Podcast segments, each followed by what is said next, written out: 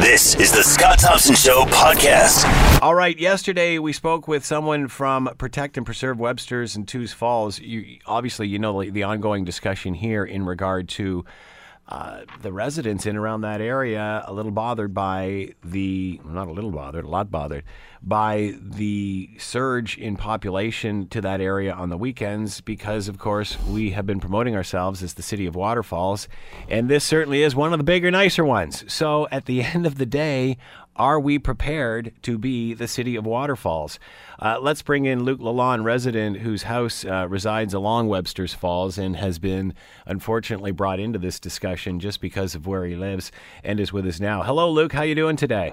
I'm doing well. Thanks so much, Scott. Thanks for taking the time to join us. We appreciate this. So, where is your property and how does all of this affect you? Uh, our property is at the end of uh, Falls View Road in uh, Greensville, so we're the only residential property linking Tews Falls and Webster's Falls. So um, uh, the trail, part of the Bruce Trail, a large portion of the Bruce Trail, uh, cuts cuts across our front property. Now, I'm sorry, you cut out there. Cuts across your front property. Yeah, yeah. Yeah. So our, our, our, our home is on the escarpment, Mm-hmm. and uh, we allow for the Bruce Trail to run along the escarpment. Man, this through mu- our- this must be the be- this must be the best residence in Hamilton. Um, I mean, it's it's the community is great. It's a beautiful community, Yeah. and uh, I mean, there's it's just uh, really a gem for the city. All right. So obviously, I said uh, this is a, a beautiful part uh, of uh, of the city and a great place to have a home. So one would assume. But what are some of the problems that you're that you're uh, encountering? Well, you know, after the the uh, we've hit many problems. Initially, you know, I expected certain problems when we purchased the property. We actually looked at the property on the Thanksgiving weekend, so there was a large number of people venturing, you know, in front of the home.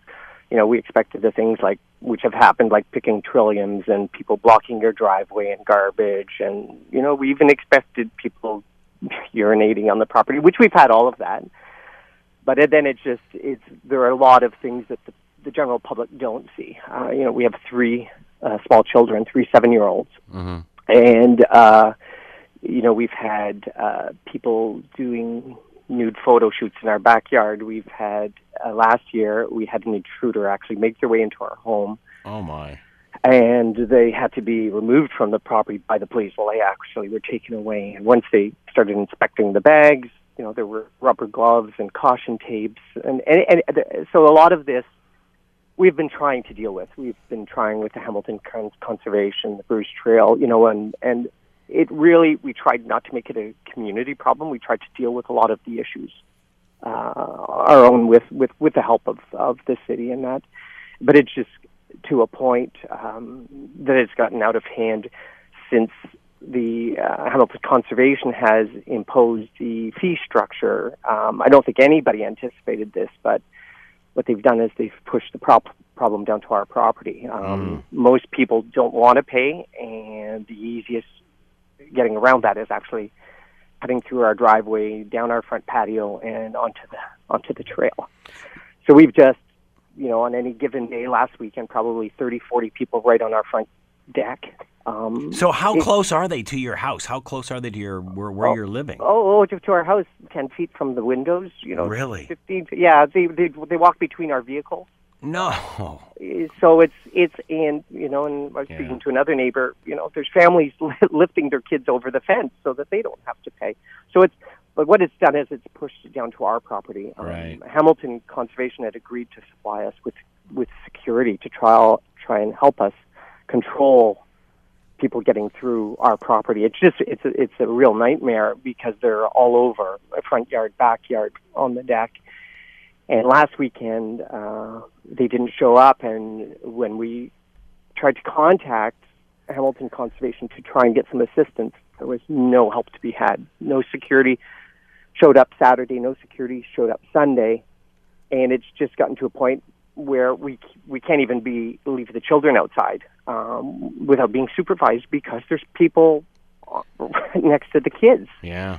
and so it's it's it's gotten to a point where uh, it's it's become actually a nightmare Do these uh, people have any sort of courtesy or any sort of consideration that they are invading your privacy the way they there are? are signs all over stating that it's you know private property and everything else. Um, last year, uh, the community had uh, a meeting with our, our councillor Robert Pasuta. Hamilton Conservation was present, Bruce Trail, and and all of our neighbors were there and voicing their concerns. I even had a neighbor that had complained about people being on her property up on my front property because she didn't want to have to pay to get through the park.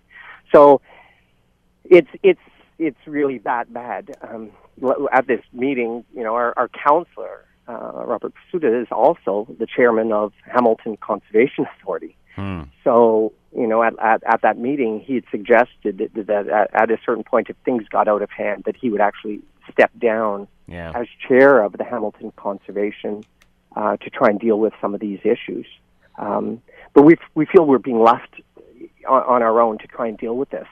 And and I'm the weekends I'm I'm talking thousands of people in in our front yard. I'm not talking you know a couple hundred. We will actually be experiencing thousands. And the trail can't even accommodate the number of people. So this problem got extremely worse once they started charging, and people just started. It, it started pushing the problem down to your property. People just are trying to avoid no, paying. No, no, that's not it. It's a different problem. It's brought on a new problem. We Right. still, I mean, there's You would get it anyway. we, we we would get traffic, but now they're actually venturing uh, even closer to our home. We've always had the odd person at our home. Now we're getting loads of people right at the home off of the trail. And we also discovered that um, after the the unfortunate death of the young girl at Tiffany Falls last year, we started uh, our the rider. We have a rider with um, uh, Bruce Trail, an insurance rider that states that we are covered uh, Mhm. for visitors on the trail. We only recently, after after that incident, we started investigating further, and we found out that we are only covered if that person stays on the trail. Yeah.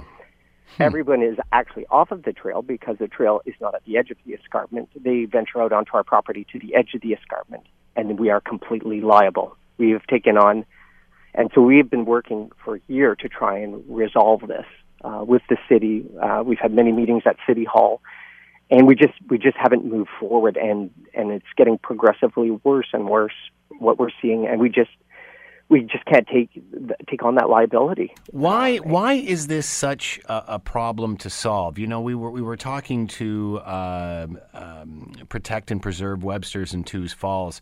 They were suggesting having a loading zone down at Christie and either letting people walk up or take a shuttle that way. Why is this so difficult? I, I'm I'm not ex- I'm not exactly sure. I think th- first off, there there has to be a willingness I, I, to really look at the entire situation, and I, I think no one expected things to grow this quickly. But because clearly this is not only an aggravation to you and your family and the neighbors around you, but it's also destroying the trail. Oh, the trail is there's the trail is totally destroyed. I mean, we have we've been asking for them to actually replant some some uh, uh, some of the vegetation that's been lost because it's completely bare. Like Yeah. it is completely bare right to the edge of the escarpment. And not only that, they're trampling trampling on our plants now when they're going down from our patio. But uh, Wow. it's it's it's it's an it's a nightmare, and I was concerned. You know, I after we did this, we you know it was to the point where we were actually considering selling because it's gotten to that point where we can't enjoy our, our property at all, at all, at all. And finally, last week when we didn't have the support of the conserv- uh, conservation, we said just close it down. We're just just close it down Yeah. and and and I, you know, and then we were approached by the Spectator, and they wanted to do a story, and I thought, oh my God, we are going to have, you know, such a backlash Yeah. against us. Protesters And- on and- your I- front But lawn. then I, yeah, I felt that the backlash would be nothing compared to what we were currently going through, Hmm. and it was a, a risk that that we thought we had no choice at this point. So You know, le- we- let me ask you this. So this is a- a deal that you have let them, uh, meaning the Conservation Authority, uh, proceed with. So in other words, if you want this to stop, you can stop them from cutting through your property. Is that oh, correct? oh yes, yeah, it's it's it's private property. Right. It's it's it's private. It's no different than anybody else's home, right? Right. It's completely it's it's all private property, and we've been trying. It's just shy of seven years we've been there, and we've been trying to work things out. But I mean, the traffic is probably threefold since Yeah. we purchased. Um, So does closing down this trail uh, on your property that, that joins the two does that what does that do? Does that just shove it somewhere else? Do they just go in anyway? What Well- what what happens then? Well, they're still cutting through. There's no, I, you know, I'm hoping that by this weekend, Hamilton Conservation will come in and assist us because they've put like a six foot section of snow fence, of wooden snow fence that's broken. And, um, but I must say the police approached us yesterday. They came and knocked on the door and they said, we are here to help you. I was just, I've actually been blown away by the support by the community, by the police, um, you know, and I'm hoping now Hamilton Conservation will help us uh, Well- deal with some of this. The interesting thing about this, Luke, is that th- this doesn't benefit anybody. I mean, it's not certainly not benefiting you, but you can't be, you know, put in the category of complaining homeowner because not only that, you're liable for this stuff. We are we are 100% liable. Yeah, and, and not only that, there's no shortage of people being, you know, going over the falls or whatever and, and, and ending up having to be rescued. So, I mean, like, It's this is an accident exactly waiting it. to happen. It's exactly it. And and we and we I mean, there's always the accident. There's always someone slipping. They're they're cutting down, trying to get down to the lower portion to the gorge, off the the escarpment in front of our home. So it's I mean, it's gonna and there's so many children just running free. Like we don't allow our children Yeah. on the trail, but yet these people th- th- they don't realize the the, the dangers. so, Um, can, so will closing this trail, uh, will that, what will it be like there this weekend with the trail closed? Well, it's uh, it, what's going to happen is it really doesn't affect the, the, the, the visitors who want to see both. Right. Um, I mean, because it's a, maybe slightly uh, a longer trek walking via Short Road and back up Harvest Road than Right. it would be to take the trail. It's about the same, maybe slightly longer. Mm-hmm. Harv- uh, Short Road and Harv- and Fallsview Road are a one and a half car width lane. There are no sidewalks Yeah.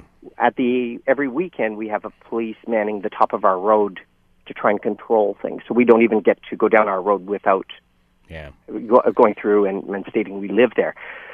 La- there there will be uh, probably three deep on either side walking down the road, and then traffic trying to get through the middle. What's, what, Road. what do you think the solution is here, Luke? Where, how do you, where do you see this going?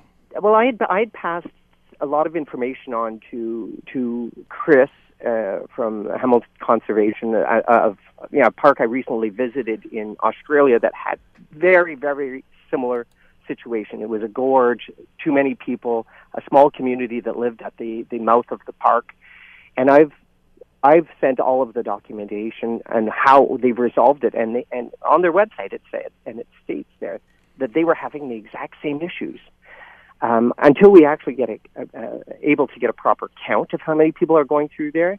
I've suggested Hamilton Conservation. There's a device that provincial parks and, and national parks use in Canada that is just a slight little monitor that hooks onto a trees and it sends counts off remotely. If you want to actually know what the volume is, install one of these. Hmm. Eight hundred dollars, you have all the stats. Nothing has been done. That's two years, three years, and they say, "Well, we don't know how many people are attending." Well, it's there's, there are solutions. Yeah, and, and, and the thing is, is that you know, i i again, once we, you know, once again, it seems we have a, a situation of extremes. Either it's it's it's like this or it's nothing, and and I think everybody's missing out on opportunities here. I mean, you, there's an opportunity to do this right and keep most people happy. Is there not? Yeah, there there is, and and that's what this thing is. It, it it allows anybody the opportunity. They can register online or whatever, order a ticket online or through their phone. Say I want to attend, and they have a limited number and a limited number of parking spaces, and that's all the park can accommodate. Yeah. They they don't want they want to protect the, their parks in Australia, and I thought this was just a perfect perfect uh, solution, and it would work so well, and still maintain that par- portion of our trail open the we just don't have the partnerships we need uh, as as residents there to to be able to. I don't have the confidence any longer in in uh, Hamilton Conservation to be able to deal with the situation. Uh, is anybody taking a leadership role? Is it the Hamilton Conservation Air, uh, Authority? I, uh, I, I, I, I don't know. I, I really don't know. I haven't really. There hasn't been a great line of communication. You know, they're you know it's it's hit and miss whether they return your calls. Um, you know, it's there's no solutions. I don't see any solutions. Um, So are we are we equipped? Do you think, Luke, to be the city of waterfalls? I think so. I think so, but I think it has to be done properly. I think I think it's a, it's it's fabulous. It's fabulous for the community. It's fabulous for for visitors. We have a lot to offer, but uh, it has to be done for the right reasons, and that's you know to pr- protect the falls as well, allow the people to visit it, but have some controls. And I think it's all about controls. Um, you, it's it's more of a free for all now, um, and there's a lot of excuses why things can't be done. The park's too porous. The this this other communities do it. You know, we don't get it. We don't have a proper count. Well, there's ways of getting those counts. Luke Lalonde has been with us, resident whose uh, house resides along Webster's Falls, and uh, of course has been encountering these problems uh, probably more than most. Luke, thanks very much for the time and insight. Much appreciated. Good luck. Thanks, and uh, thanks to the community as well for the support. You're listening to The Scott Thompson Show, weekdays from noon to 3 on AM 900 CHML. All right, hot lanes, HOT lanes officially take effect. Uh, to use the hot lanes without facing a $100 and 80, uh, $180 fine, you have to apply for a pass. How many applied? How long is it all going to go on for? And to find out more about this experiment, joining us now, Minister of Transport for the province of Ontario, Stephen Del Duca, and he is with us now. Hello, uh, Mr. Del Duca. How are you today? I'm great. Thanks, Scott. Thanks for having me on. Thanks for taking the time to join us. Explain to everybody what an HOT lane is. So, HOT lane is a high occupancy toll lane. We've taken as a pilot on the QEW about a 16 kilometer stretch uh, in Burlington and Oakville between Guelph Line and Trafalgar, which is currently an HOV lane, which many of your listeners would probably be familiar with.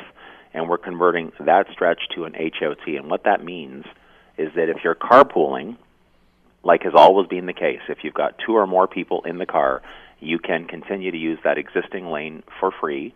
But if you want to drive alone in that lane, you would have to uh, be you'd have to hold one of the permits that we put out, the 500 permits that we've issued starting as of today. Uh, you'd be uh, you would need that permit in order to drive alone in that particular lane. I just want to stress for all your listeners, Scott, that we haven't taken away any general purpose lanes, and we're not requiring that people uh, have a permit. We're only requiring that they have a permit if they want to use that new HOT lane while driving alone. How hot are the uh, hot lane passes selling for? How well did they sell? Well, you know, I, I was actually pleasantly surprised with how much interest there was. So, for the first 500 that were uh, that were released, we actually received uh, close to 3,500 people that applied for that first batch of 500, uh, which I think is good news. I think that sends a signal that people are interested in looking at new and creative ways for us to battle congestion here in the GTHA. Uh, and this is the first time we've ever launched something like this in the province of Ontario. Other parts of North America have tried it. We're following closely what's taken place in Utah with a very similar approach, a pilot project over three or four years before a broader network of HOTs is built out. So I think it's it's good news. I'm fond of saying it's it's one more tool in the toolkit for us to use collectively as it res- as it relates to fighting congestion. What will make it a success at the end of this test period? Uh, at what point will you say yay or nay? Well, so we, we are committed to to deploying a broader network of HOTs on other highways across the region. Uh, when I announced that we would be doing the QEW pilot, I said that the second wave of HOTs would be on Highway 427, and that will start in 2021 or thereabouts when the extension of 427 is built. Unlike the QEW pilot, which is basically a system where we release a permit or assign a permit that's attached to the vehicle so law enforcement can see it, what we'll deploy with the rest of the HOT network in months and years ahead, well, years ahead, uh, will be a, an ele- electronically tolled HOT system, which is a little bit more sophisticated, and that's still in our plan. It's still a few years away, but that's still in our plan. I think from a success standpoint, there's a couple of things that I, I want us to be able to, to look at. One is uh, we're starting off with a system, as I mentioned, that's using that adhesive sticker. I think there's uh, p- tons of potential for some technological innovation to be brought to the to be brought to this process over the next two, three, four years. So, as part of launching this pilot, we've also done a request, for what we call a request for information. We have a ton of homegrown Ontario technology, uh, innovative companies that have some really interesting ideas about how we can make these HOTs more dynamic, which is good news. So I'm hoping that'll spur some interest, some innovation, and potentially some economic development. And secondly, I, I want people who are uh, struggling, like we all do in this region, with congestion, with gridlock, to know that we have a government at Queen's Park that's committed to investing in transit, billions of dollars in transit and other infrastructure, but we're also creative, we're innovative, because we know we need to learn from best practices in, across North America and elsewhere to fight a challenge that's been getting worse over the last 20, 10, 5 years. We still have a long way to go, uh, but we're, we're willing to take some risks, we're willing to be innovative.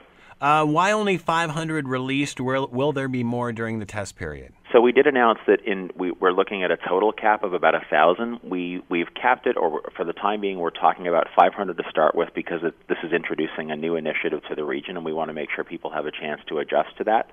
Secondly, by capping at a, capping at a thousand, because we're taking an existing HOV lane, and of all of our HOV lanes in the GTHA, this stretch of the QEW was the HOV that had uh, had the, the largest amount of capacity for more vehicles to come into it before it gets clogged up itself. Mm-hmm. Last thing in the world we want to do is bring out 5,000 drivers from the general purpose lanes, put them into an HOV, have that HOV be as clogged as the general purpose lanes, which is then counterproductive because no one's going to want to use it, whether you're car- carpooling or you're driving alone. So we have capacity in this particular stretch of the HOV.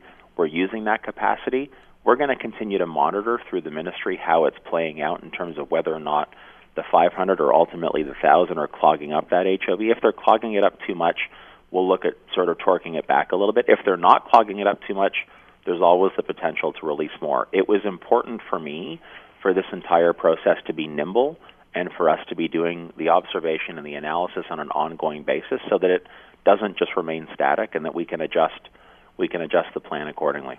Uh, what about the cost? Will it go up? Proponents say that it's too cheap. That if you really want to make uh, this work, that you have to jack the price up. Well, I mean, I, again, I think in, in years to come, when we when we're um, when we're using HOTs that are um, fully electronic, as people might be more used to seeing as it relates to tolling of roads, generally speaking, that will allow us to use what's known as dynamic pricing, which is really interesting and exciting because depending on time of day, depending on volumes, uh, there, there are all kinds of, again, really exciting things you can do. I don't expect the price for the HOV pilot, sorry, HOT pilot on the QEW to change. I think because it's the first time we've ever tried this and we want to make sure people can experience it, I think the price is set at the right place for now. But again, we're going to continue to monitor, observe, and do analysis on all of these aspects, and we'll update if we need to uh, when we need to. Uh, uh, as these continue on, and as you you start to expand this project, you know, I keep remembering back, and I'm sure you're getting this question a, lot, Stephen. I remember back when these were introduced, they were brought in to encourage uh, carpooling and to help save the environment. What happened to carpooling or saving the environment if we're letting people pay to get into them? So there's a couple of things to keep in mind. The the deployment of HOTs is it's one uh, it's one aspect of the broader initiative that we're undertaking with respect to fighting the gridlock challenge that we have in the region. None of what we're doing can be looked at in isolation. So, for example, at the same time as us deploying HOTs, we're investing upwards of a billion dollars in a new LRT for Hamilton. We're investing $13.5 billion over a decade to transform the GO system, two way all day electrified GO service at up to 15 minute intervals just two examples in the region of other things that we're doing. We're widening and expanding other highways for strategic reasons and for goods movement reasons, which is so important to our economy. So it's about the comprehensive transportation plan that we have across the region. That's number one. Number two, we still want people to carpool. We still want people to use the HOVs. But what we're recognizing is that if we can, over time, not just on the QEW, but when we fully complete and deploy the entire HOT network. If we can find a way for a um, for an appropriate appropriately priced uh, or through an appropriately priced way to bring some vehicles out of the general purpose lanes, for the people who remain in general purpose lanes, it should improve their traffic flow as well. That won't necessarily happen on day one or in month one because, again, we're talking about 500 permits to start with. But the longer term plan, when we have that full electronically tolled network across the region that's dynamically priced using technology, hopefully keeping costs down because of technological innovation, we'll be able to generate some revenue. We'll be able to improve traffic flow across the region. And I think, I think, listen, the people I speak to in my home community in, in Vaughan and people I hear from across the region, They want a government that's nimble. They want a government that's innovative and willing to be creative and take a few risks, and that's what we're doing. Uh, what do you say to those that the drivers that say, you know, you built something, you've taken something away now, and you've taken something away from us in order uh, to save the environment. Now you're charging us to use it. But we're not taking anything away. So there's two things to remember. There's not a single general purpose lane that exists today that a person can drive in for free that we're taking away. You can still carpool in the HOV for free. We're not compelling anyone to participate in the HOT. It's simply there for those who want to consider trying, like the 3,400 or 3,500 who applied for the first batch of permits, like those first 500 permit holders. It's completely voluntary, it's not a requirement. And at the end of it all, when the entire network is deployed, if it's improving traffic flow in the existing HOTs and it's also improving traffic flow in the general purpose lanes, and at the same time spurring technological innovation, maybe generating some revenue, I think it's a win win. I know it's new. I know it's a brand new initiative. I know there's some concern. I'm willing to accept that people are uncomfortable in some respects with us going in this direction. But I really believe after a couple of years as Minister of Transportation in this province, we have to be willing to be bold and do some things that are a little bit outside our comfort zone in order to solve the gridlock challenge. So that's what we're doing. Is this, Stephen, about, is the objective here to, to generate revenue? Is it to reduce the amount of vehicles that are on the road, or is it designed to increase traffic flow? So in the QEW pilot's case, my, my sense is that the the, gener- the revenue generation will be um, there. The primary purpose for the QEW pilot's not revenue generation. It's a couple of things. One is introducing the concept to the region. That's number one. Number two, because of that, that request for information, that RFI that we released around what kind of technology out there that exists today or might exist in a month or two or six, because the world of transportation planning, as it relates to technology, as it relates to the changes, the uh, the uh, the disruption that's happening, that stuff's changing every month, every quarter, every year. Uh, I want to make sure that we can take advantage if if the opportunity is there for us to take advantage of that, particularly if the technology is Ontario based. That would be that would be a huge opportunity, I think, for us. And then lastly, uh, when we have the fully deployed network, particularly if we can use technology to keep infrastructure costs low, I believe in the mid to long term there will be revenue generation. But just to be clear, the QEW pilot is mostly about introducing this initiative and this concept to the region, getting drivers and other commuters used to it, uh, getting a sense by way of feedback and analysis of how it's playing out and looking for uh, looking for opportunities through technological innovation uh, to enhance how we deploy the rest of the network. Stephen, what's the biggest challenge implementing an HOT lane? Well, the thing I've learned in the last couple of years, um, Scott, is that when you're when you're trying something new and you're trying something innovative, as strong as the desire is out there amongst uh, the, the public for solutions to gridlock, we we have by and large in this region, I think, some very uh, and it's understandable. I've lived in the GTHA my whole life. Uh, we have some very ingrained um, senses or practices with respect to how we how we travel, how we move, uh, and so it's always it's always one of those things where it's never easy for people to step outside what's always being comfortable. It's never um, necessarily easy for people to try something new. But I look at it and say, again, as someone who's lived in this region my whole life, we can't continue to do same, the same thing over and over and over again and expect a different result. So we're going to be innovative. We're going to take some risks. We are absolutely going to continue to invest billions of dollars in public transit and in other critical transportation infrastructure to make sure that we're giving the people of Hamilton and the rest of the Greater Toronto and Hamilton area and beyond a comprehensive solution, comprehensive opportunities so that they can choose to leave a car at home or they can hop into an HOT or they, they, they can take advantage of other technologies, automated connected vehicles in months and years to come. It's a really exciting time to serve as the Minister of Transportation in Ontario, but we can't afford to not be nimble. Stephen Del Duca has been with us, Minister of Transportation, Province of Ontario. Stephen, thank you very much for the time and insight. Much appreciated. My pleasure, Scott. Thank you. You're listening to The Scott Thompson Show, weekdays from noon to 3 on AM 900 CHML. How do you enforce this stuff? How difficult is it keeping people in the correct lane? To talk more about all of this, OPP Sergeant Kerry Schmidt is with us and on the line with us now. Hello, Kerry. How you doing today? Very well, thank you. All right. So, how difficult is it to uh, enforce HOV and now HOT lanes? How, how does how do you do that? Well, it's pretty much the same uh, HOV and HOT in terms of our patrols and enforcement.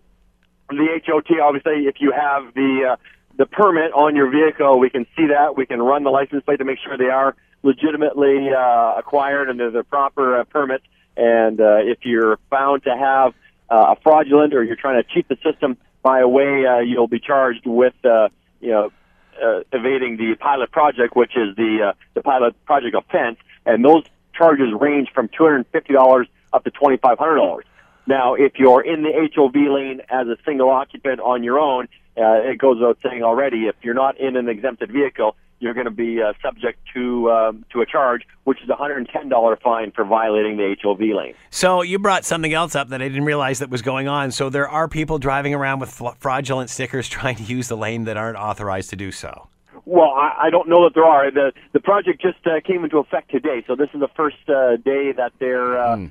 That they're eligible. So now we're certainly going to be making sure that drivers are driving according to the rules and the legislation, and uh, we're going to keep patrolling our highways like we do every day, uh, looking for uh, public safety issues, including distracted driving, aggressive driving, impaired drivers. But uh, part of our patrols also include uh, making sure the HOV compliance is there. How much? How big a problem is this? Do you have a lot of people that are using these lanes uh, incorrectly? Well, unfortunately, it doesn't take long to find a violator. I know even this morning we were out uh, doing patrols, and just a few minutes into uh, our patrols, we get to find single operators, especially when traffic is, is moving slowly. Like during the midday and overnight hours, you know, there's maybe not as much advantage because all the lanes are moving freely. Right. But once you get some compression and some slowdowns of the uh, HO uh, of the, the regular travel lanes, that's where people start uh, thinking they can take advantage of the system, and and and obviously that's not permitted, and that's why we're out here doing our our patrols and enforcement on this stretch of road uh, that this is all going to take place, uh, already an HOV lane there. Um, I've noticed issues, especially at the beginning and the end of these, when truck lanes are ending and, and HOV lanes are ending, it creating bottlenecks. And it seems that the cars are on the right side of the road have to get to the left side of the road, and the cars on the left side of the road have to get to the right side of the road and such. Has this created any more challenge for drivers as far as, and have you seen an increase in accidents in any way on, regarding well, this? Well, you know, one thing that, that we, we we find we do see collisions uh, from time to time with people trying to merge into the HOV lanes from a, a very slow speed or a dead stop into a, a lane where traffic is moving at a high speed. And, and that's one thing we still want to remind drivers that if you are going to be accessing these lanes, there are transition areas where you're required to to enter and exit. You know, you can't cross over those double white solid lines uh, separating those lanes at any given place uh, because people are going at, at full speed and and you're pulling in in front of them, causing them to slam on their brakes. So uh, there are appropriate transition zones, and if everyone uh, drives accordingly and appropriately, we'll certainly be able to manage and mitigate uh, a lot of those issues. But you know, the drivers understanding the rules of those lanes. Are the HOV and HOT lanes permit uh, similar? Is it a sticker on the plate? How do you guys identify it? Uh, well, there's no permit for the HOV lanes. That all you have to have right, is, a, for is yeah. two stalls on board. So right. as long as you got two people in there, the uh, the permits themselves are um, are are stickers that we identify them with, and you stick them on the front of the windshield and on the back uh, uh, windscreen as well, or windshield, and uh, we can see that. We can also run the license plate to make sure that they are validated and they're a part of that uh, vehicle's registration. And uh, and then we're doing our patrols. We're looking for for people that uh, are um, are in there inappropriately and come over it. It, it doesn't take long to uh, to find someone, and uh, all we have to do is uh, stop the vehicle and, and see that there's only one person in there, and and they could be charged. OPP Sergeant Kerry Schmidt has been with us talking about the first day of HOT lanes along the QEW. Kerry, as always, thanks for the time. Much appreciated. Stay safe. All right, my pleasure. Thank you very much. You're listening to The Scott Thompson Show, weekdays from noon to 3 on AM 900 CHML. Interesting, uh, interesting column in the uh, National Post today. It's entitled, When Oil Turns, It Will Be with Such Lightning Speed That It Could Upend the Market. Uh, here we go again. Is this reality or just a slow news day? Uh, the world's energy watchdog is warned that the global economy has become too dependent on crude oil. And our economy has been so dependent on gas that if it fell, it could create some concern. Join us, uh, joining us to uh, talk more about this, Dan McTeague is with us, former Liberal MP, consumer affairs critic, analyst, gasbuddy.com to find out more. Dan is with us now. Good afternoon, Dan. How you doing today? Busy and uh, always a topic of great interest, and obviously when it comes to everyone's bottom line, something we can't really ignore. And I'm guessing whenever a column or something that suggests something like this comes out, you get your phone rings off the hook. Yeah, it has all day, and uh, it will continue going forward. About two weeks ago, I wrote in a Gas Buddy blog the uh, number of producers that have exited the market uh, as a result of low prices. Uh, really leaves us in a circumstance where only one in every 20 barrels of oil that is being consumed is being replaced by new discoveries. So although it's not an issue today, it probably won't be an issue in a month or even perhaps in a year. But at some point down the road, we're going to wind up with a shortage of oil um, and efficiencies and other uh, things that we thought might be uh, uh, able to, uh, uh, as it were, buttress the the shortfall uh, will not be available. So ultimately, we may be dealing with shortage down the road later rather than sooner. Um, but it does require uh, some understanding of how uh, the economics, poor economics today, led by, of course, Saudi Arabia and OPEC, who are driving the price to you know levels that really most cannot compete at, uh, is ultimately going to lead to much higher prices down the road.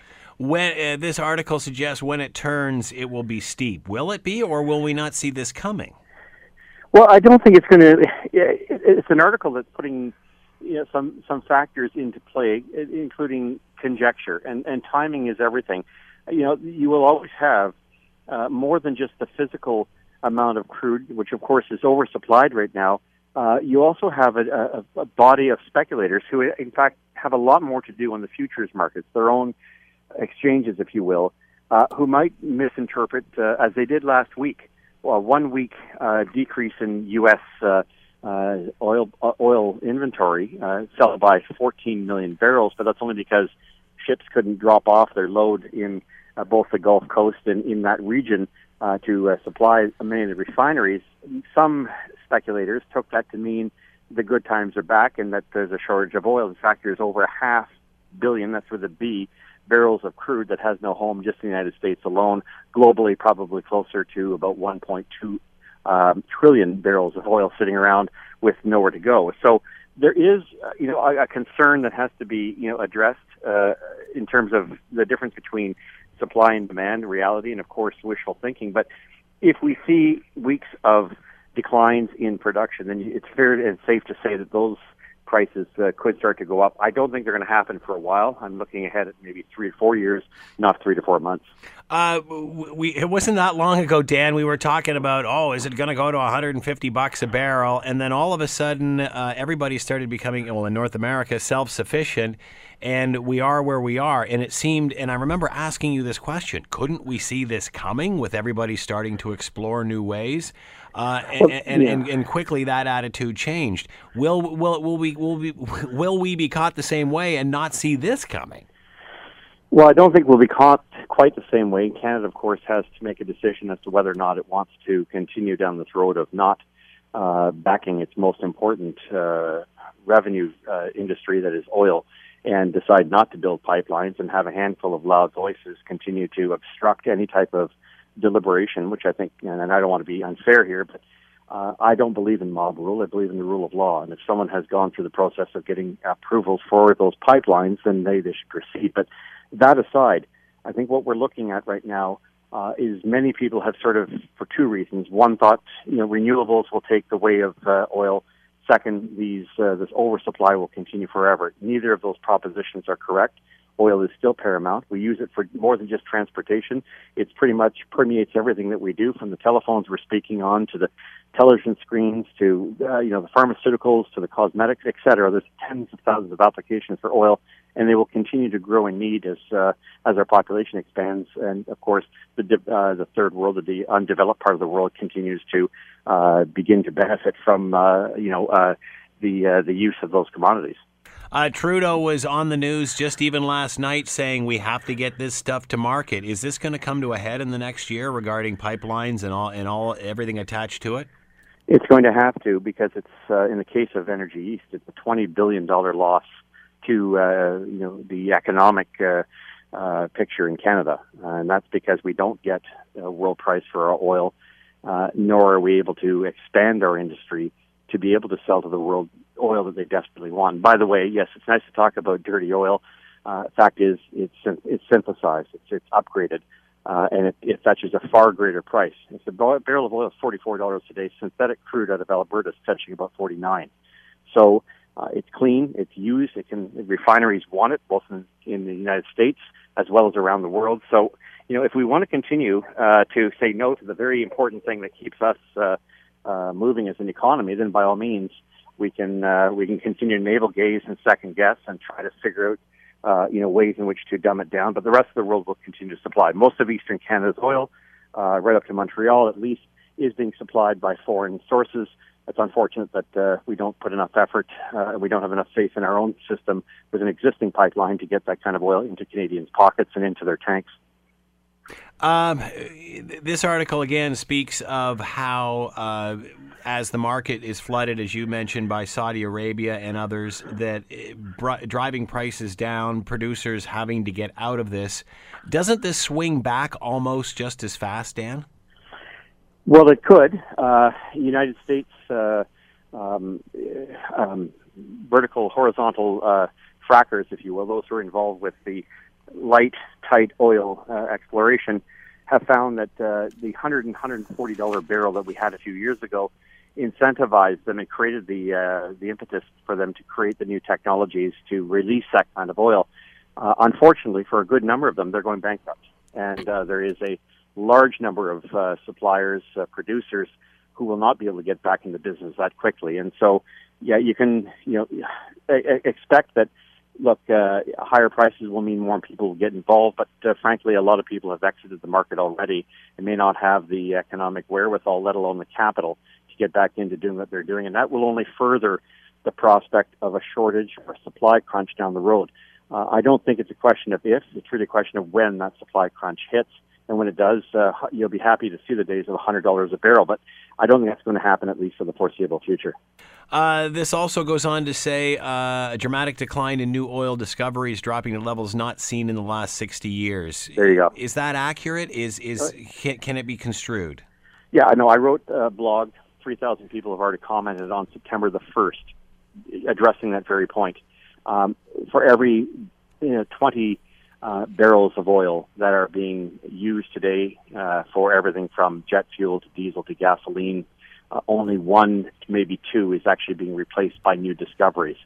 So it's not a problem, uh, uh, you know, a real present danger yet, but it does become a problem down the road as we go through the surplus, we go through the existing production, uh, and countries like Russia, Venezuela, um, Angola, uh, Nigeria are teetering on the brink of collapse. They, even if they were to continue producing oil, their ability to take advantage of higher oil prices is dramatically limited by the uh, by the crises in every one of those nations. So we may not be in a situation to have swing producers come right back in and supply enough oil. Uh, also, of course, we have to bear in mind that um, you know there continues to be an increase year after year in demand for oil. Whether you know there's been a slowdown in uh, uh, in economic uh, fortunes for the world, the global economy continues to show a one million uh, barrel increase in uh, consumption every year. The capacity to supply that continues to be limited by the number of producers exiting the market and not coming back. Is this what Saudi Arabia was hoping for? Is this why they were flooding the market? Yeah, I mean, they were clearly of the view that uh, they had to hold on and defend market share. So, uh, why not let the price drop to uneconomic levels, uh, and uh, you'll be able to uh, flood out the uh, the new kids on the block. Um, that's why I think it's important for Canadians to recognize that the one kids on the block that they can't get rid of are the big heavy oil producers in Canada. We have in situ sites that will continue to produce for 20 and 30 years once the investments have been made, even if the price drops to $10 a barrel. That's the thing that keeps uh, Saudi oil producers up at night because while they can tap the ground and pull out oil um, in Canada, so can we. Unfortunately, we have a lot of naysayers and uh, people who can't see ahead of their uh, personal uh, interests uh, to get our oil to market. We can increase our capacity from three and a half, four million barrels a day to five and six if we had the pipelines to be able to deliver it to waiting markets. Will we have the foresight to see exactly what you're talking about here and therefore making that pipeline even more and more important? Well, I hope people understand that there's a relationship between revenue generation and what happens in places where we have been able to explore oil on the East Coast, in Newfoundland, uh, in Alberta, Saskatchewan. That supports our healthcare system. It supports our social programs. It supports our infrastructure and our and our way of life. And while we have to be responsible in the way in which it's used, I think at the same time uh, we uh, we tend to be uh, almost you know eerily focused on only one issue. Uh, oil equals climate change, and uh, I would proud I'd rather be more certain about the economics of what we know works, and that's an improved and strong oil uh, resource sector in Canada uh, than uh, the debate that is ongoing about whether or not what Canada does is contributing to uh, to higher temperatures uh, globally. It's a it's an important debate. It's one that has to happen. I think we have to be very responsible. But I think clearly the pendulum is only one area, and that's climate change. It should be also about the, the, the need to ensure that uh, the Canadian economy remains viable. We're looking at a real problem in Western Canada. It's now permeating the rest of the country. We're going into debt and deficit pretty much across Canada, with the exception of British Columbia um, it's important that we uh, reinvest in uh, our prime generator of revenue, and that is, of course, the oil industry. Let's get those pipelines built. How long can prices stay low? Obviously, you don't have a crystal ball, um, but I mean, are we going to see any short-term uh, change?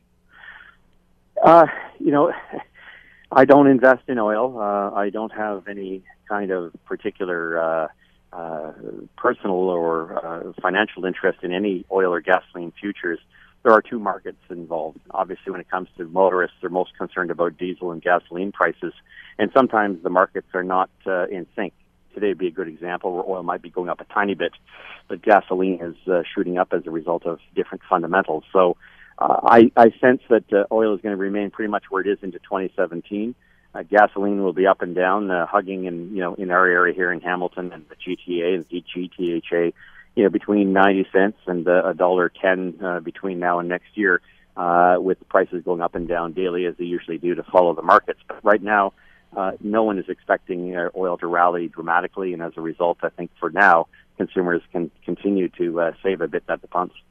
Uh, heading into winter soon, natural gas, home heating oil, this sort of thing. What can homeowners expect?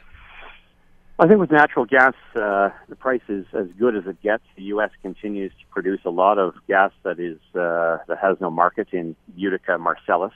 Uh, ironically, the idea of the Energy East pipeline was that we didn't we didn't have natural gas in eastern Canada, so we built a pipeline some 30 years ago to bring that from Alberta into Ontario.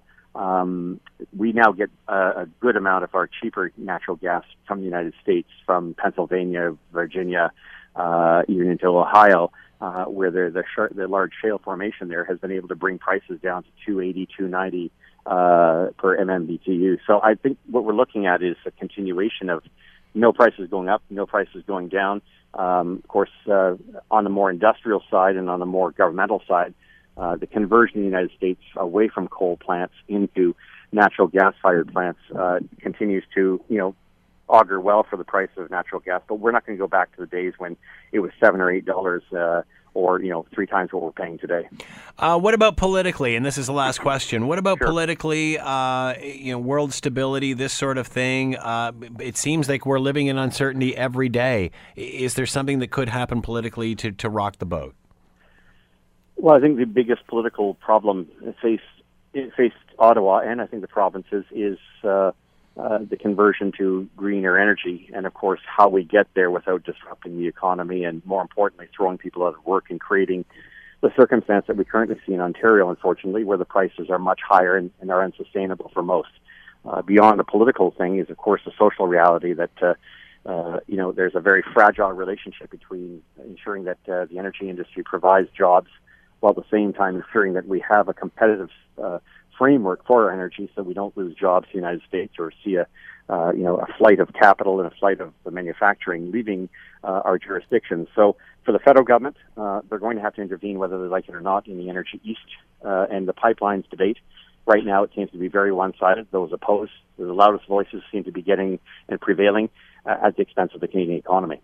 What about your thoughts provincially? Uh, obviously, Premier Wynne getting heat this week, finally realizing that people are a little cranky over their electricity bills. Cap and trade is on the way.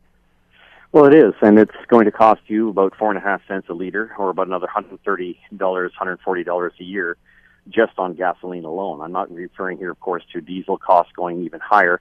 Diesel will be more like six cents, five and a half cents a, a liter. That will show up in pretty much everything we do uh, because uh, diesel is important uh, both for agriculture, mining, and of course uh, transportation of goods and services. So I would suspect that uh, the cost of living is going to take uh, a rather dramatic jump. Uh, I just hope that what we are doing is not going to have the unintended effect of, uh, of uh, impoverishing um, Ontarians and at the same time diminishing our competitiveness uh, with uh, questionable results. The cap and trade, in my view, is not the way to go. I would have gone with a carbon tax as we do in British Columbia, mostly because uh, I think the returns are going to be pretty uh, pretty small for the uh, Ontario government, and it's not going to be able to use the big pot of money that they think they might be able to get to improve infrastructure. So it may be a double whammy. Um, I think they may have uh, need to go back and uh, to the drawing board and uh, figure this out again. Dan McTeague has been with us, former Liberal MPP and consumer affairs critic, analyst, gasbuddy.com to find out more. Dan, as always, thanks very much for the time. Much appreciated. My pleasure. Thanks for having me again. The Scott Thompson Show, weekdays from noon to 3 on AM 900 CHML.